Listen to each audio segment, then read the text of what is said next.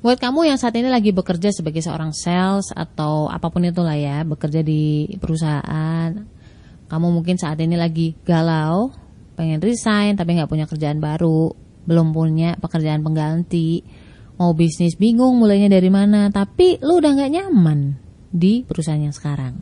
Gue akan ceritakan sebuah kasus yang barangkali akan lebih bisa membuat kamu relate dengan materi kali ini. Materi kayak kuliah aja.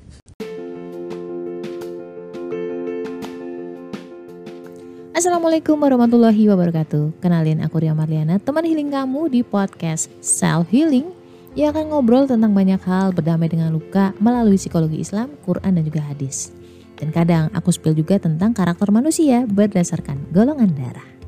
Semoga bisa membantu kamu lebih relief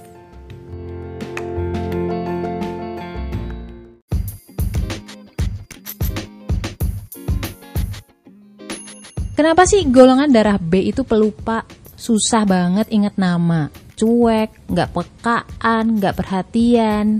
Bedah itu semua dari buku cerita tentang karakter golongan darah B dengan judul Beauty in a Beast.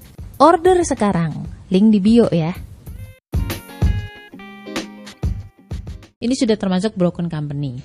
Cuma aneh karena banyak orang yang tetap bertahan dan mampu bertahan sebenarnya sampai bertahun-tahun uh, dia mencoba menyamankan diri. Nggak nyaman mencoba menyamankan diri demi keamanan finansial ya. Kadang demi gaji ya kan, mikir cicilan. Padahal jiwanya sebenarnya tidak nyaman. Broken company ini adalah perusahaan yang katanya sih sangat sangat sangat membuat karyawannya stres. Di sebuah perusahaan itu nggak ada satu reason yang mutlak. Pasti ada banyak reason-reason yang lain. Contohnya nih, leader, teman-teman kerja, job deskripsinya itu sendiri, sistemnya, customernya, dan lain sebagainya. Itu menjadi reason-reason yang bisa memunculkan mental health issue. Sayangnya nih, sayangnya belum banyak perusahaan di Indonesia yang aware soal ini. Mereka paling cuma ngasihnya gaji ditinggiin, ya kan, fasilitas mobil. Kita pikir itu hal yang bersifat materi itu bisa menenangkan jiwa lo. Padahal kalau lo tahu di ilmu psikologi, materi itu tidak bisa menyentuh jiwa kamu. Jadi ceritanya ada seseorang nih, dia mau resign. Ya kan? Sebenarnya nggak cuma dia doang yang resign, ada banyak yang resign. Cuman aku akan highlight satu orang ini. Gue nggak bisa sebut namanya dan gue juga nggak boleh sebut perusahaannya. Apalagi perusahaannya bisa-bisa gue disomasi. Dapat duit kagak, malah disomasi. dia cerita, e, Mbak, aku tuh sebenarnya mencintai pekerjaan ini. Tapi entah kenapa, gue kayak kehabisan alasan untuk stay. Mungkin uh, pressure target. Sebenarnya gue juga orang yang bukan bukan terlalu mikirin target bakal kecapai atau enggak udahlah terserah aja mau tercapai atau enggak yang penting gue berusaha sebaik mungkin gitu. Oh gitu. Terus terus kalau teman-teman juga sebenarnya mereka asik-asik sih. Ya walaupun ada satu dua orang yang uh, agak-agak nyebelin tapi itu nggak jadi soal kalau buat saya. Dia bilang gitu. Terus uh, sistemnya ya gimana ya namanya perusahaan itu nggak akan ada perusahaan yang yang sempurna gitu kan mbak. Dan masalahnya apa? Orang jadi bingung loh kamu mau resign karena apa? Akhirnya gue marah-marahin dia. Ya gue bingung. Kan kan kalau golongan darah B diceritain harus gamblang kan yang cerita. Gue harus bisa relate. Nah nggak bisa relate ini. Terus saya dia lanjutin lagi. Aku nggak tahu kenapa tapi kayak aku exhausted gitu. Aku lelah dengan semua ini. Yang aku sendiri nggak tahu kenapa. Wah kalau udah ngomongnya kayak gitu itu udah ke jiwa gitu. Udah ke perasaan yang nggak cuma perasaan kalau perusahaan itu masih surface ya. Perusahaan perusahaan perasaan perasaan. Perasaan itu masih surface. Senang sedih lu masih bisa tahu alasannya. Itu berarti masih di perasaan. Cuman kalau udah lu kehabisan kata-kata lu nggak tahu lagi alasannya kenapa itu udah sampai ke jiwa. Tolong kembali ke pemilik jiwa. Siapa? Allah lah masa pasangan kamu? Emangnya lagu oke lanjut dulu. Akhirnya pada titik dia nggak tahu um, harus bagaimana dan dia nggak tahu kenapa tapi yang pasti dia udah nggak nyaman. Cuman ketika mau resign mbak aku kan ditanya tuh sama bos gua yang pertama tanya-tanya bos gue juga nggak berani untuk apa ya nahan gue uh, at the end dia cuma bilang bahwa kalau udah dipikirin masak-masak ya udah nanti coba uh, ngobrol sama bos besar gitu ya setelah beberapa hari, selang beberapa hari, dia di WhatsApp sama bosnya yang bos besar. Bilang bahwa aku agak worry dengan satu hal gitu kan. Basa-basi dulu lah intinya. Aku agak worry dengan satu hal. Yaitu kamu mau resign gitu. Bosnya yang besar, bosnya yang besar, bos besarnya ngomong kayak gitu. Boleh nggak misalkan kita ngobrol dulu diskusi aja diskusi biasa ngobrol biasa gitu. Anak ini awalnya juga deg-degan kan aduh aku tuh udah nggak nyaman banget takut ditahan gitu ya. Udah pengen pergi pengen udah bisa nggak sih pergi aja? gitu. Udah sih resign aja tapi akhirnya karena dia nggak enak juga sama si bos besar ya udahlah biar clear sekalian dia bisa ngomong apa adanya dia ngasih feedback juga kalau misalkan bermanfaat ya udah akhirnya dia melakukan sebuah semacam small talk yang awalnya tuh dikasih waktu 30 menit dia akhirnya molor sampai sejam ya. Kayak ini sih kalau gue menurut gue ya lebih cenderung kayak sesi psikolog sih ketika dengar ceritanya ya. Jadi diceritain dia ngobrol banyak si anak itu dan si bosnya yang gue suka adalah si bosnya bos besarnya ini dia selalu mencatat uh, feedback feedback apa pun masalah-masalah yang surface-nya. Belum belum ngomongin jiwa tapi dia udah ngomongin sistemnya teman-temannya uh, semua lingkungannya dia gali digali sama bos besarnya. Bos besarnya tuh cowok kebetulan juga bukan orang Indonesia. Ya khas orang-orang bule gitulah yang bisa men, men, men, mengklarifikasi sesuatu. Oh jadi kamu gini ya oh menurut kamu jadi gini ya? Oh gitu. Saya catat dulu ya. Oh harusnya sih memangnya kayak gini.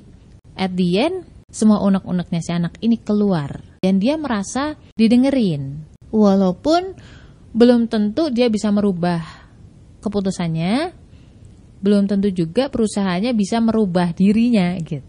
But at least kalau gue ngeliat bosnya tuh bagus dari cara dia mendengarkan, terus memah mencoba memahami ya, karena kan temen gue orang Indonesia, uh, artinya kan ada perbedaan bahasa di sini. Itu aja udah jadi PR. Tapi bos ini tuh mau mau mendengarkan carefully, uh, mengklarifikasi apakah benar maksud kamu ini, gitu ya. Setelah endingnya dia bilang mensummary, mensummary itu jadi ada poin-poin yang kamu nggak suka ini, ini ini gitu kan. Hal yang dia bisa bantu, misalkan memang itu wewenangnya dia, si bos besar ini langsung memberi solusi ini. Dan beberapa hal memang dia agak surprise juga si bosnya ini karena oh ternyata ada ada masalah kayak gitu ya. Oh aku baru tahu gitu. Nah, bosnya cuma bilang, saya cuma bisa minta kamu considering lagi gitu, mempertimbangkan kembali karena saya lihat kamu itu punya attitude yang baik, punya kepedulian yang tinggi terhadap perusahaan kamu ini. Aku akan jadi sedih kalau misalkan kamu jadi pergi, jadi resign. Bosnya bilang gitu. Si anak ini bilang, ya udah beri saya waktu sebulan untuk uh, considering it, tapi ada request dari saya gitu. Saya minta waktu tiap minggu weekly meeting small talk kayak gini setiap 30 menit aja. Sebenarnya layernya itu harus ke bos satu dulu baru ke dia. Bos besarnya oke okay, kalau gitu nggak apa-apa. Setelah itu dia bilang gini ke gue, Mbak, gue ngerasa dihargai, gue ngerasa di didengerin sih dan agak plong aja nggak tahu kenapa walaupun ini belum bisa merubah keputusan saya tapi uh, relief gitu loh mbak aku langsung jadi sebenarnya kamu tuh cuman butuh mengomunikasikan keluh kesah kamu. Kamu cuma butuh didengerin aja sebenarnya. Ya bukan berarti didengerin doang, maksudnya itu berawal dari didengerin. Sementara selama ini lu nggak mendapat itu dari bos pertama kamu, ya kan? Aku bilang gitu. Jadi kayak merasa lu sendirian gitu kan. Nah sementara baru ketemu bos besar pas mau resign dan kamu merasa didengerin oleh bos itu. Anak ini nambahin lagi, ya mbak kemarin tuh aku sempat muji bos gue loh. Muji gimana? Yang saya suka dari bapak, bapak itu mau mendengarkan keluh kesah saya karena banyak bos-bos lain atau uh, leader-leader lain itu nggak mau dengerin mereka cuma mau menerima kita, uh, feedback dari kita kalau target salesnya sudah tercapai wah aku bilang gini ya nggak bener kayak gitu pantesan lu stres itu tuh kayak bayi belum bisa ngomong ya kan tapi kita butuh makan nih gitu nah sementara lu bisa ngomong dulu baru lu tak kasih makan gitu Nah, kira-kira kayak gitu ceritanya teman-teman. Banyak dari kita tuh me mengesampingkan apa yang namanya mental health di pekerjaan kita, di perusahaan kita. Perusahaan kita. Gue belum punya perusahaan. Mengabaikan jiwa-jiwa mereka yang kehausan dengan dengan iming-iming gaji besar, benefit besar, tunjangan besar dan lain-lain lah. Sebenarnya itu tuh jiwa kamu tetap kehausan meronta-ronta asik. Apa sih? Nah, itu sampai ke psikosomatis loh. Sakit-sakitnya kita itu sebenarnya timbulnya berawal ya berawal dari pikiran. Stres yang lu nggak anggap itu yang lu abaikan itu. Keinginan jiwa yang lu abaikan. Nggak cuma menyerang mental tapi juga sampai ke fisik. Gua kasih benang merahnya kalau lu stres gula darah itu cepet banget naiknya ketika gula darah tuh naik dan intensitasnya terus-terusan dalam waktu bertahun-tahun itu menurunkan imun tubuh kamu ketika imun tubuh kamu kalau cuma flu doang nggak apa-apa tapi kadang imun tubuh itu kan nggak cuman menyerang bagian radang tenggorokan, enggak. Kadang ada yang jantung, organ dalam kena radang ya. Nggak kelihatan, tapi itu ngerogotin kamu. Sampai akhirnya setelah usia 45 tahun, 50 tahun baru baru baru ketahuan penyakit-penyakit tersebut. Jadi penting banget di sini yang namanya jiwa yang tenang. Bahwa di surat Ar-Ra'd ayat 28, jiwa-jiwa yang tenang itu adalah orang-orang yang sering mengingat Allah tapi kan kita juga harus punya support system juga ya kan. Kita kan punya pilihan. Nggak cuma sekedar ah di broken company lah.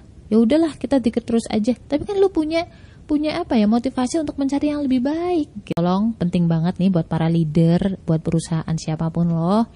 Coba dengerin karyawan-karyawan kamu karena lo adalah bapak atau parentsnya orang tua dari karyawan kamu bayangin lu punya orang tua tapi orang tuanya tuh diktator ya nggak mau dengerin ya stres tuh anak sama kayak gitu apa pun masalahnya Hasbunallahu wa ni'mal wakil. La haula wala quwata illa billah. Stay love and assalamualaikum warahmatullahi